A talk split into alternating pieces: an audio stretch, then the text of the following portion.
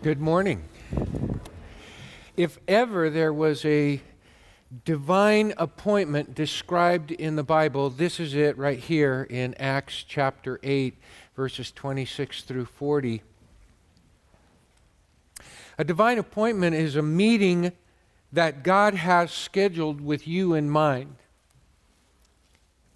We're not aware that He's put it on our calendar. That's the tricky part.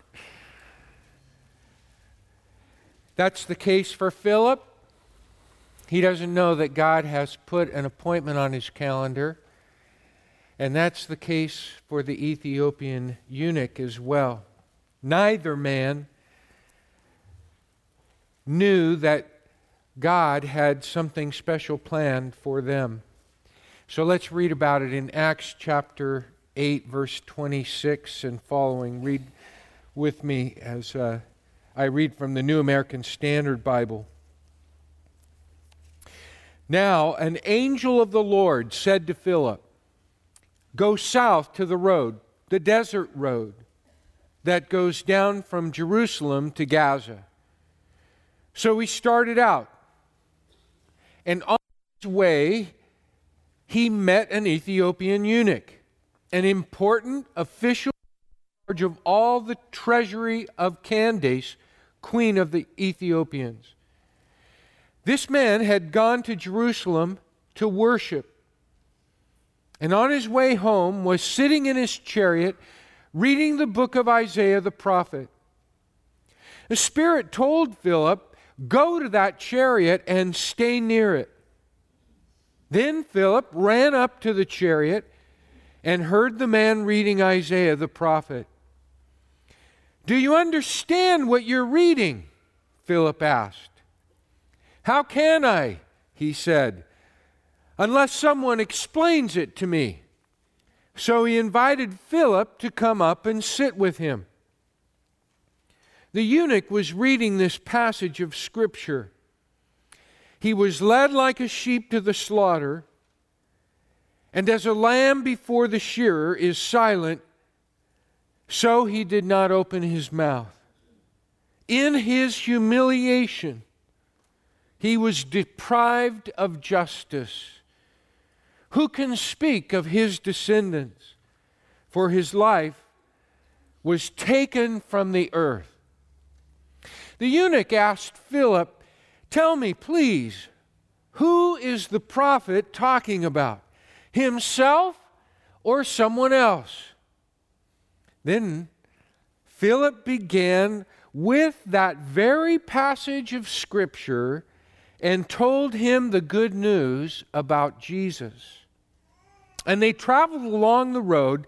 They came to some water, and the eunuch said, Look, here's some water. Why shouldn't I be baptized? And he gave orders to stop the chariot. Then both Philip and the eunuch went down into the water and Philip baptized him. When they came up out of the water, the Spirit of the Lord suddenly took Philip away, and the eunuch did not see him again, but went on his way rejoicing. Philip, however, appeared at Azotus and traveled about, preaching the gospel in all the towns until he reached Caesarea. I believe this very passage is a divine appointment for us today. To explain that, I've got to go back about a year to actually February of 2011. In 2011, Pastor Tim Allen, who's our executive pastor here at the church, uh, Tim, if I may just use his first name, uh, Tim is just an incredible man and very talented and gifted. He's a great administrator and has uh, special gifts.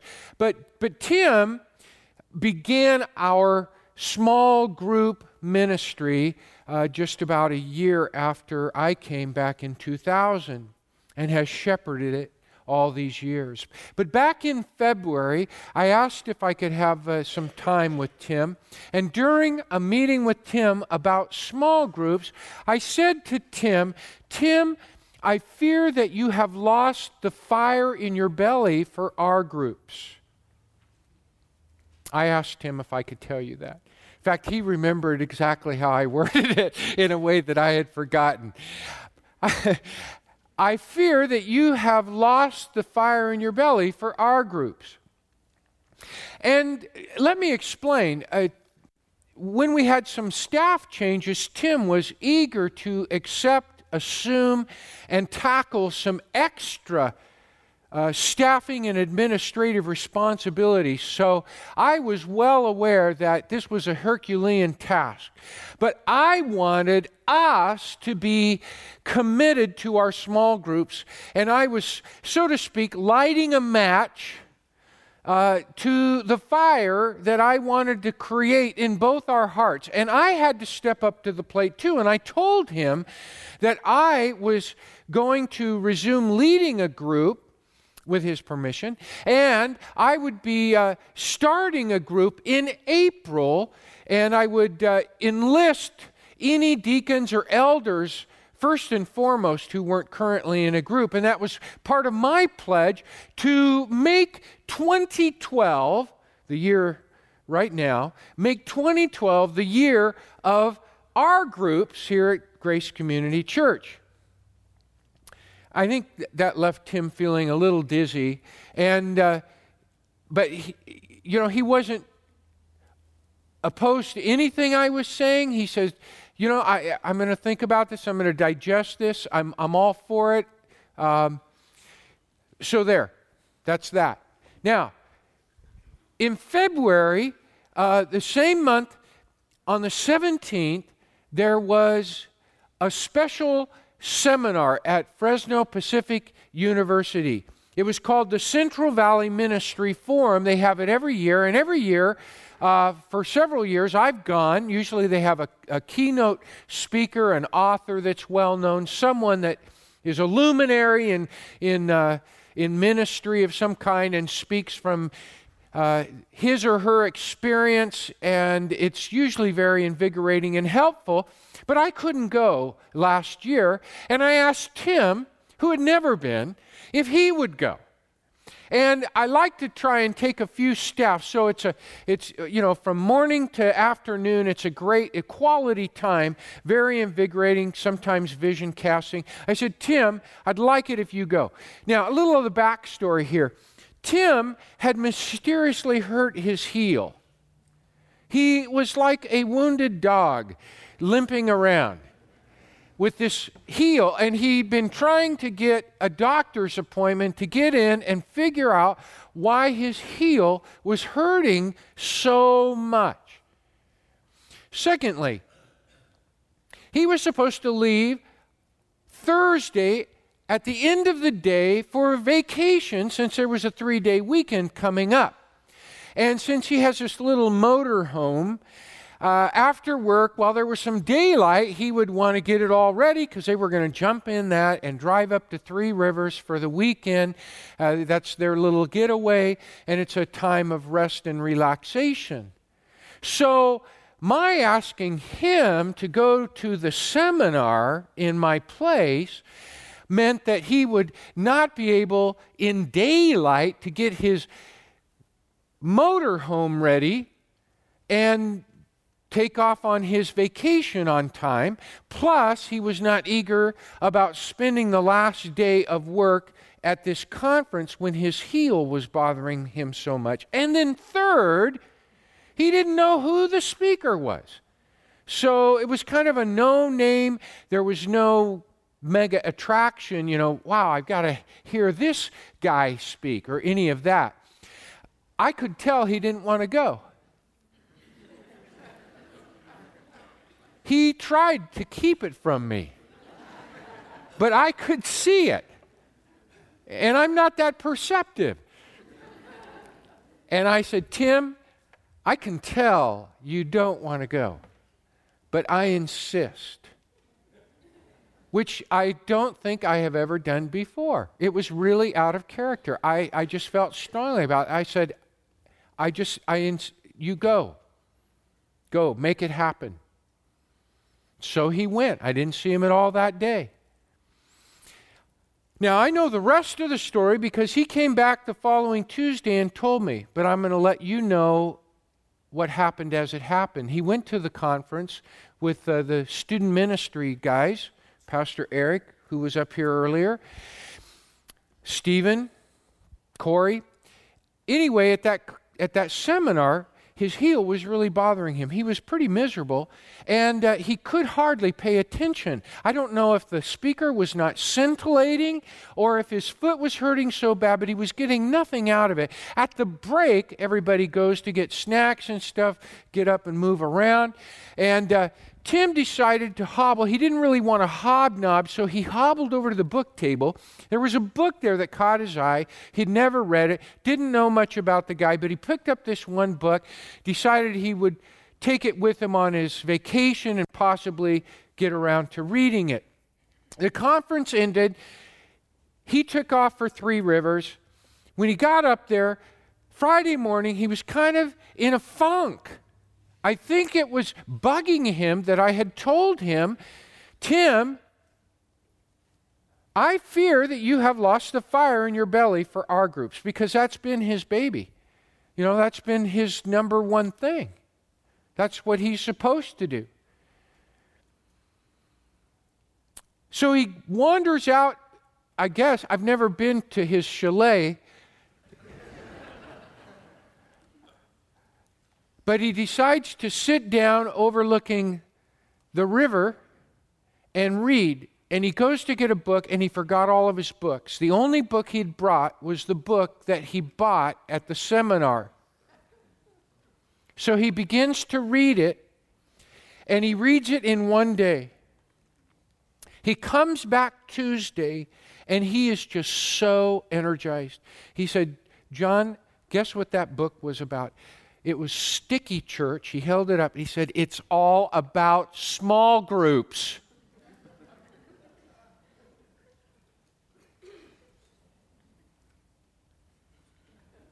And he had a hundred ideas, and he said, "I'm really excited about what we're going to try to do." He says, "I'd like, I'd like the staff to read this." So we read it in March. The staff all read the book.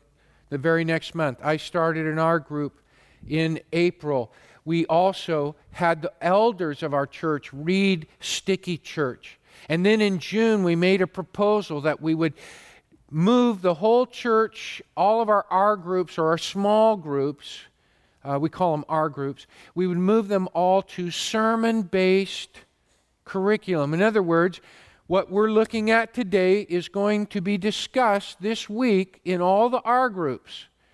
And uh, that's kind of the way it works. And it gives us a chance to all be on the same page. That was what Sticky Church was all about. The elders loved the idea, they'd read the book, digested it. So we decided in September we'd start all of the groups reading Sticky Church because we weren't ready to launch this. We wanted to wait until January. So in November, uh, pardon me, in September, all the groups started reading Sticky Church uh, as they went and met for, for their small group meetings until January. But in November, I said, Tim, um, I got a number of ideas, but I, I, just I'd like your input. I also asked the staff, what what do you think I ought to do the first series um, of messages out of in the Bible? And Tim said, I really think you ought to do the book of Acts. And I wasn't really too excited about that to be honest. I that was I don't know if it was the last thing I wanted to do, but it was definitely not the first thing. I, I really and to understand, I had been going through a, a stretch where I was just worn. In fact, last October I needed a good vacation. I'm still waiting for it. But I am energized. I am a new man. I am so excited God has been just doing incredible things in me. And it, it just reminded me, I knew it up here, but I now know it again in my heart, that when, when we really give our lives over to the Lord, it doesn't matter what's going on. I mean, my perspective has just so changed that I don't even feel like I need a vacation anymore. And all because of Acts. Two, three, three weeks ago, we're in staff meeting, and Brian says, Brian Johnson, um, you know Brian. Brian says, Do you have any idea yet what we're going to be where we're going to be in Acts when we, or what you're going to talk on when we get to Palm Sunday. By the way, today is Palm Sunday. And what, what about Easter? Well, I, on Palm Sunday, you always want to do something. I always do. I always preach on something that has to do with Jesus and, and focuses on the week of Passion. That's Palm Sunday is entering Jerusalem, entering Jerusalem that last week of his life leading up to the cross. So you want to do something like that. And then Easter, I, I want to talk about Jesus risen from the grave, exalted. So I'm thinking, well, what if there's nothing in Acts? I did not want to leave Acts for two weeks. But then again, I want us to talk about the passion of Jesus, his death, and then I want to talk about the resurrection on Easter Sunday. So I look in Acts and I'm behind. I'm usually months in a, ahead, but I've just I'm I'm just trying to keep my head above water here, so give me a break. And I didn't even know what I was going to be on, so I go and I look at it and it's it's the Ethiopian eunuch. What was the Ethiopian eunuch reading? He was reading about the servant of the Lord in Isaiah 53. What is Isaiah 53. It's one of the most important passages in the Old Testament. It's called the Gospel of the Old Testament, Isaiah 40 through 66. Four servant songs in which God, through the servant, is going to fulfill his great work of redemption for his people. And not just his people, but the whole world. And this is the climax right here. He's going to suffer unjustly, he's going to bear the sins of the people. And I'm going, unbelievable. Well, what's next week? The conversion of Paul. He meets the risen Jesus Christ on the road to Damascus. I didn't even have any of this scheduled. I'm thinking this is a divine appointment, folks. But you see, I can only see it, so to speak, once I get there. See how meaningful it is. I mean, we're just, you know, Jesus people are just on ground level, we're incrementally paying attention to the Lord. Increment, we, we can't even dramatize it or say, oh, yes, I'm. I paying I mean I think I'm listening to the Lord. I'm trying to heed his voice. I'm I'm I'm attentive to his presence. I'm incrementally almost tick by tick by tick of the clock moving with God. And sometimes not fathoming the meaning of it all. But then, if you look at this from the standpoint of Philip, he, like us, is incrementally, verse 26, verse 27, bit by bit, being alert, attentive to the Lord. And the Lord leads him to a divine appointment that he didn't even have on his calendar. It was not a red letter day when Philip got up that morning. But God has a red letter day for Philip and for the Ethiopian eunuch and for all of us when we're attentive and alert to his leading, his prompting. And that's what we see here in Ephesians. And sometimes we can see it in our lives in bold and powerful ways that God is mean, meaningfully moving in our lives. Jesus people keep God's divine appointments. Jesus people keep God's divine appointments. From above, or so to speak, from the end of the appointment, we can see even as we can see from above, and at the end of Acts 8, we see so clearly how God has moved and orchestrated to touch the life of an Ethiopian eunuch. And why will become important and clear today. But at ground level, we don't always see that. at ground level, we have to be alert to the leading of God.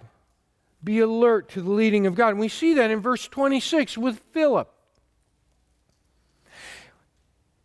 The angel of the Lord, an angel of the Lord, said, Stand up and travel south or at midday.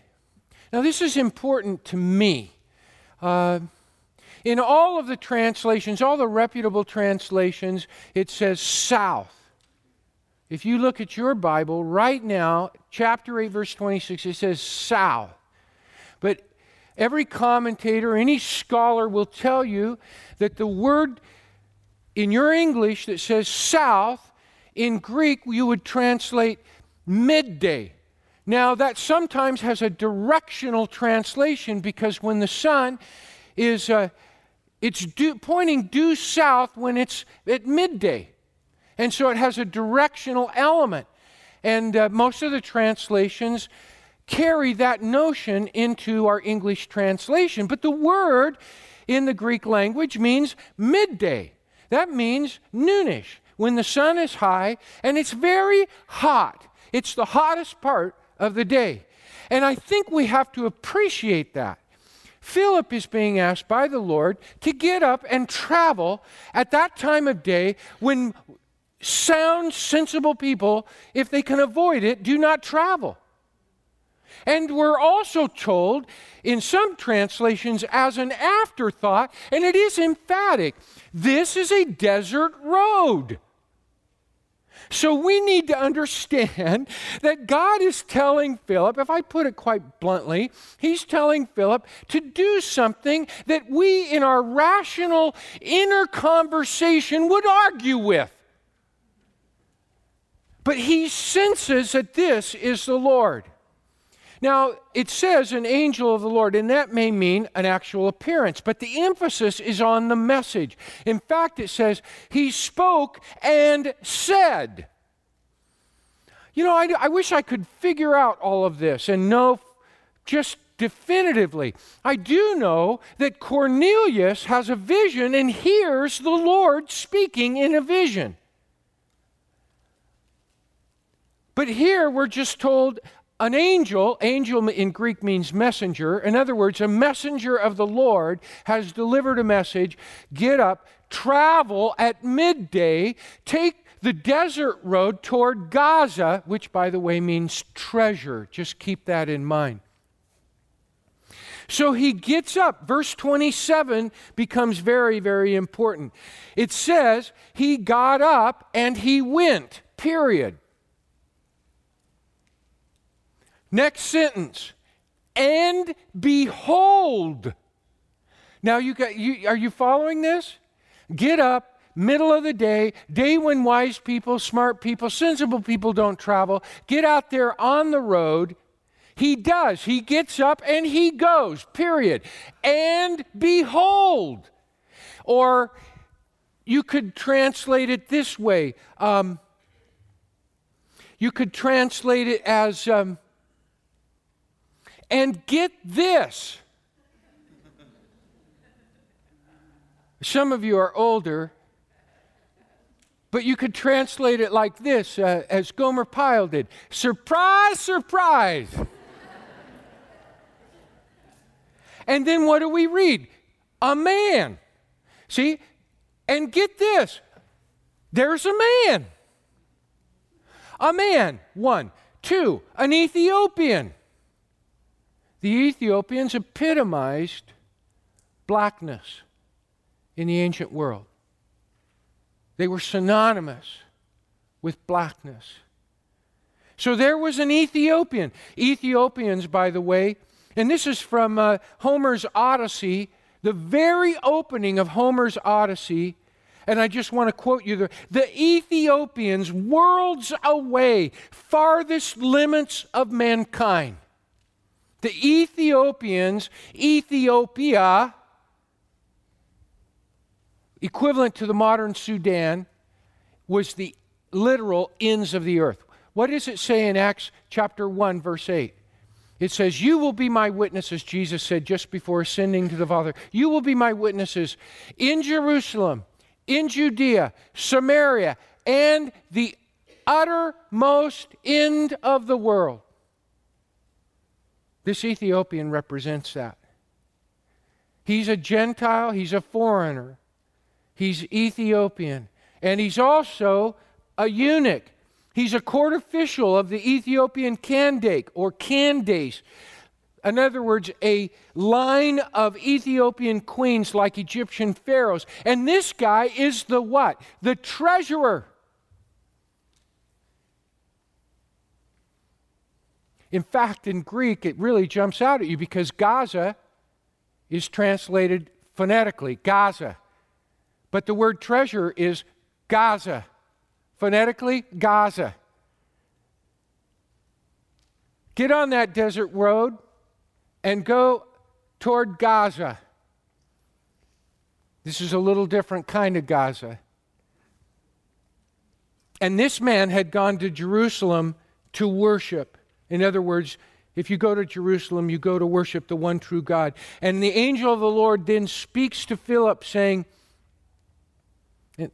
He says, excuse me, not the angel of the Lord, but the Holy Spirit says to Philip uh, in verse 30, he says, I want you to catch up or approach and attach yourself or stay on that chariot. And here I think we see something beautiful. Not only has Philip obeyed, he's been alert to the leading of, of the Lord, but he's available. You would not customarily approach a dignitary, an entourage on your own like this. I mean, if you were invited, you would, but for him to approach. He's he really he's prompted by the holy spirit and he steps outside his comfort zone. He does something risky. He does something that feels very foreign and awkward. And he approaches the the eunuch and he runs up to him. Now the eunuch would be traveling probably in an oxen drawn cart so moving just a little faster than a than a, a, a walk. So philip can can catch him but this guy uh, and his entourage, he's rolling along here and he's reading a scroll of Isaiah, and Philip comes running up. And I think this is really kind of humorous if you visualize this. This guy comes running up, he's sweating. Um, he's not dressed for the occasion. And he says, uh, and he hears him reading Isaiah 53, 7 and 8. Uh, and, and, and he says, uh, Do you understand what you're reading? And there's a play on words there because the word read is built on the word understand. Do you, do you understand what you're reading? And he says, uh, How can I? And this is going on, you know, the, the, the rumbling of these uh, wooden wheels uh, over the dust and the rock and all. And they're, they're hollering, and Philip's jogging alongside as they're moving. And he says, How can I unless I have someone to interpret? Which makes a lot of sense to us because in Luke chapter 24, in that interim 40 period, day period where Jesus kept appearing to his disciples before his ascension, in, in 24, uh, verses 25 through 29 and 44 through 49, especially in 44, he says, I'm the key. I'm the key that unlocks understanding of the Old Testament. Moses, the prophets, they're all talking about me. That's what Jesus said to his disciples. And it says that the understanding followed. Jesus is the key. It's like he's the hermeneutical key, as some say, to help us interpret. That's what hermeneutical means interpret God's word. How can this eunuch understand the Old Testament? Even his own disciples understand it now in ways it could never be fully appreciated because these things are being fulfilled even now at this time in Jesus' death, resurrection, exaltation, and what is happening with his own disciples in the outpouring of the Holy Spirit.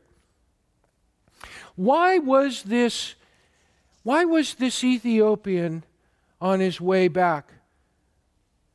I think Isaiah, the gospel of the Old Testament, if you will, had led him there. I think it spoke to his heart. I think he wanted to become a proselyte. He wanted to become a full fledged Jew. He was a, a, Gentile, obviously, but he wanted to be a full fledged follower of Judaism. He wanted to attach himself to the covenant God and be a part of his people. And so he traveled to Jerusalem. This is a very uh, distinguished, distinguished, prestigious man. He has risen to the heights, kind of like when Joseph rose under Pharaoh to be his right hand man. So this eunuch and he has a lot at his disposal, and he's obviously able to utilize that in pursuing something that's important to him personally. But what I want you to understand in verse 32 and verse 33 as we look at Isaiah 53 7 and 8. Let me just put this in perspective for you, real quick, if I can. In Isaiah chapter 40, something new breaks open. God speaks through his prophet to his people who are in exile, and he says, I've paid double for all your sins. I'm going to redeem you. I'm going to do a new work, a great work. It's going to be greater than anything I've ever done before. This is all new. You don't even know the definition of new until you understand what I'm going to do.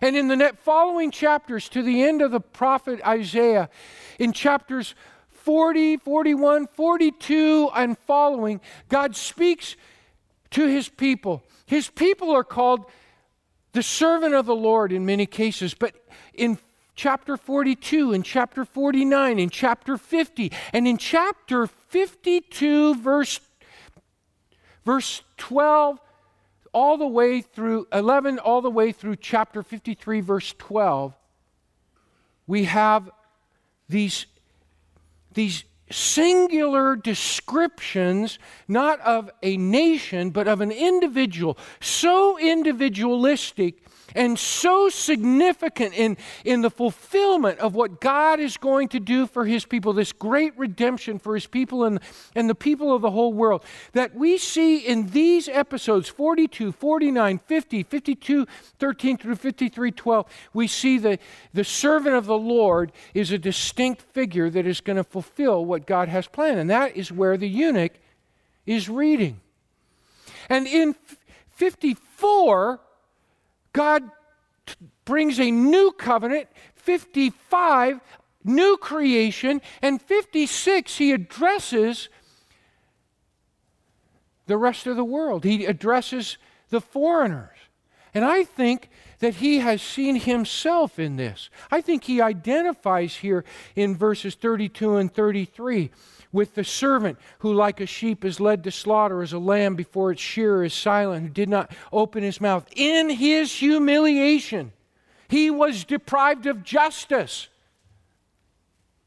There was no recourse, no advocate, no justice. And what's the tragedy? Who can speak of his descendants? There's no one to write his genealogy because there are no descendants, there are no children, there are no boys, there are no girls who care. He dies alone. And in effect, his life is ended in, in the most final sense. I think he identifies with that because he's a eunuch. I read this week, and we read in ancient writings to get a feel for what it is like. What, what do people that we want to learn about what it was like for a eunuch then, if we can?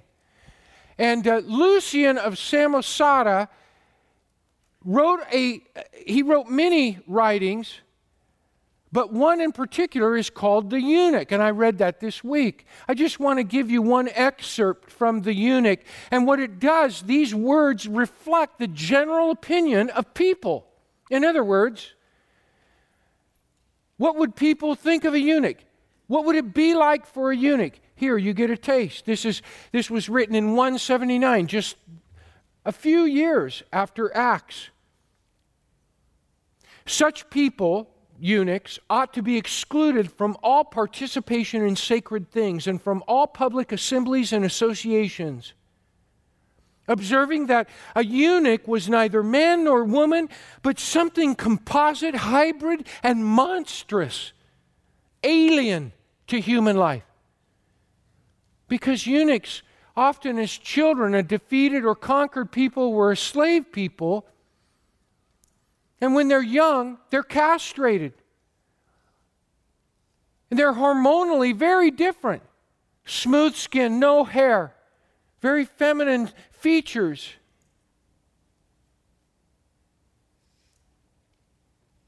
I think this eunuch read and identified with the servant.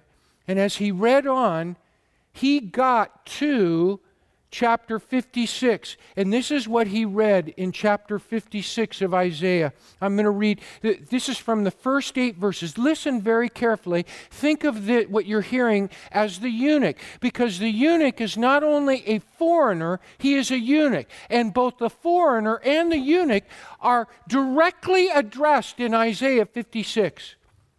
Thus says the Lord preserve justice, do righteousness for my salvation is about to come and my righteousness to be revealed. Let not the foreigner who has joined himself to the Lord say, The Lord will surely separate me from his people.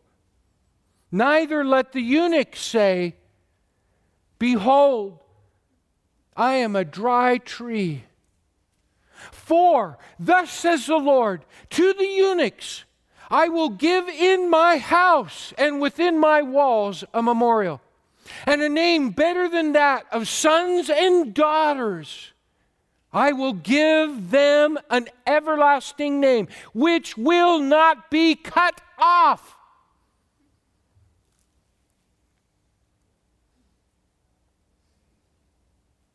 Also, the foreigners who join themselves to the Lord even those I will bring to my holy mountain and make them joyful in my house of prayer. Their sacrifices will be acceptable on my altar, for my house will be called a house of prayer for all the peoples. The Lord God who gathers the dispersed of Israel declares, Yet others I will gather to them, to those already gathered. I think the eunuch read that and he left for Jerusalem. A man who professionally rose as high as he could possibly rise. He had people that worked for him that said yes, sir, and no, sir, to him. But when he went home to his highly fashioned apartment, it was empty. There was no future for his life. He had no family. He had his work, but nothing more. And he read here that whereas he was cut off, literally, he would have a name better. For it would be eternal and more lasting than sons and daughters, which he would never have or know. And he went to Jerusalem to join himself to the God of this covenant, to the God who cares about foreigners, to the God who cares about eunuchs when nobody else does. And when he got to Jerusalem, this freak this hybrid, this monster. He could get no further than the gate called Beautiful and the court of Gentiles because he was he was cut off. He was mutilated, and Deuteronomy 23 1 specifically says, The mutilated cannot be joined to the people of the covenant Lord. And he was on his way home, and I think he was disenchanted. I think it was reading verse 7 and 8 again because it's there that the servant himself, the very agent of what God is going to do, is like him in so many ways cut off, not shown justice. He will have no posterity. But then Philip says, Starting right here, let me tell you the good news of Jesus Christ. And at verse 9 and verse 10 and verse 11 and verse 12 of Isaiah 53, he tells about the reversal of fortune, the shocking reversal of fortune for the servant. Read it. Because he who was supposed to be buried with the unjust is buried among the rich. He who was to be cut off is shown favor. He who bore the sins of the people that caused him to suffer such unjustness with the servant are going to be exalted, their sins forgiven. His name and his posterity worldwide. That's what goes on in the next few verses. And Philip brings to the Ethiopian the news this has been fulfilled. This has been fulfilled. This has been fulfilled. This is a divine appointment of God to this Ethiopian man. And it takes place. And that man goes home not disenchanted, but rejoicing. He comes upon water and he says, is there any reason I can't be baptized right now?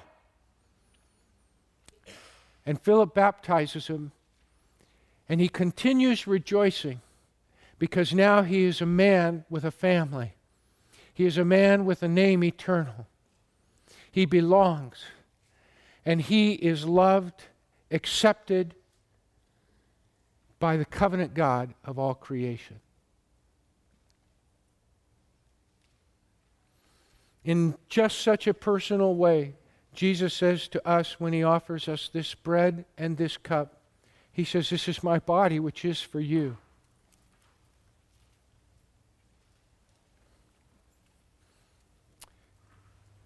That wouldn't amount to much if there wasn't a verse 9, 10, 11, and 12 to the servant song. Because there is a new covenant and both come in Jesus Christ, the forgiveness of sin and the new covenant. That's what we observe again today. As fresh, as pertinent, as important as ever.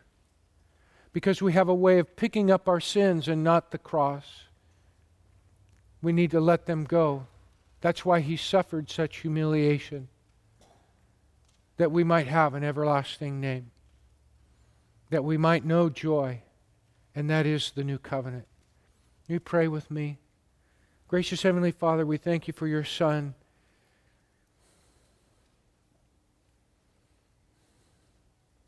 We can identify. We identify with uh, what he suffered, his rejection, the injustice. We can even in small measure, experience that, even in this uh, country of countries, which we have the, the great grace to have been born in.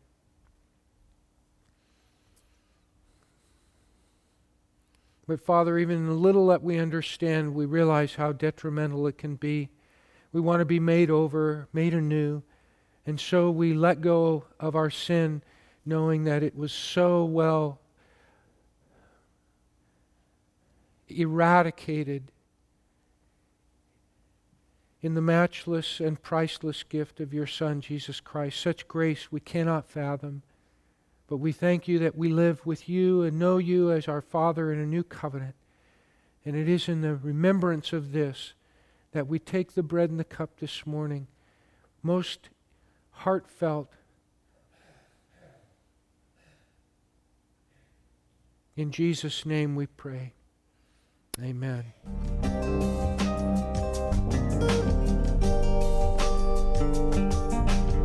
This has been a production of Grace Community Church of Visalia. For more information, go to our website at www.gccvisalia.org or for more sermons, go to gccvisalia.org slash podcast.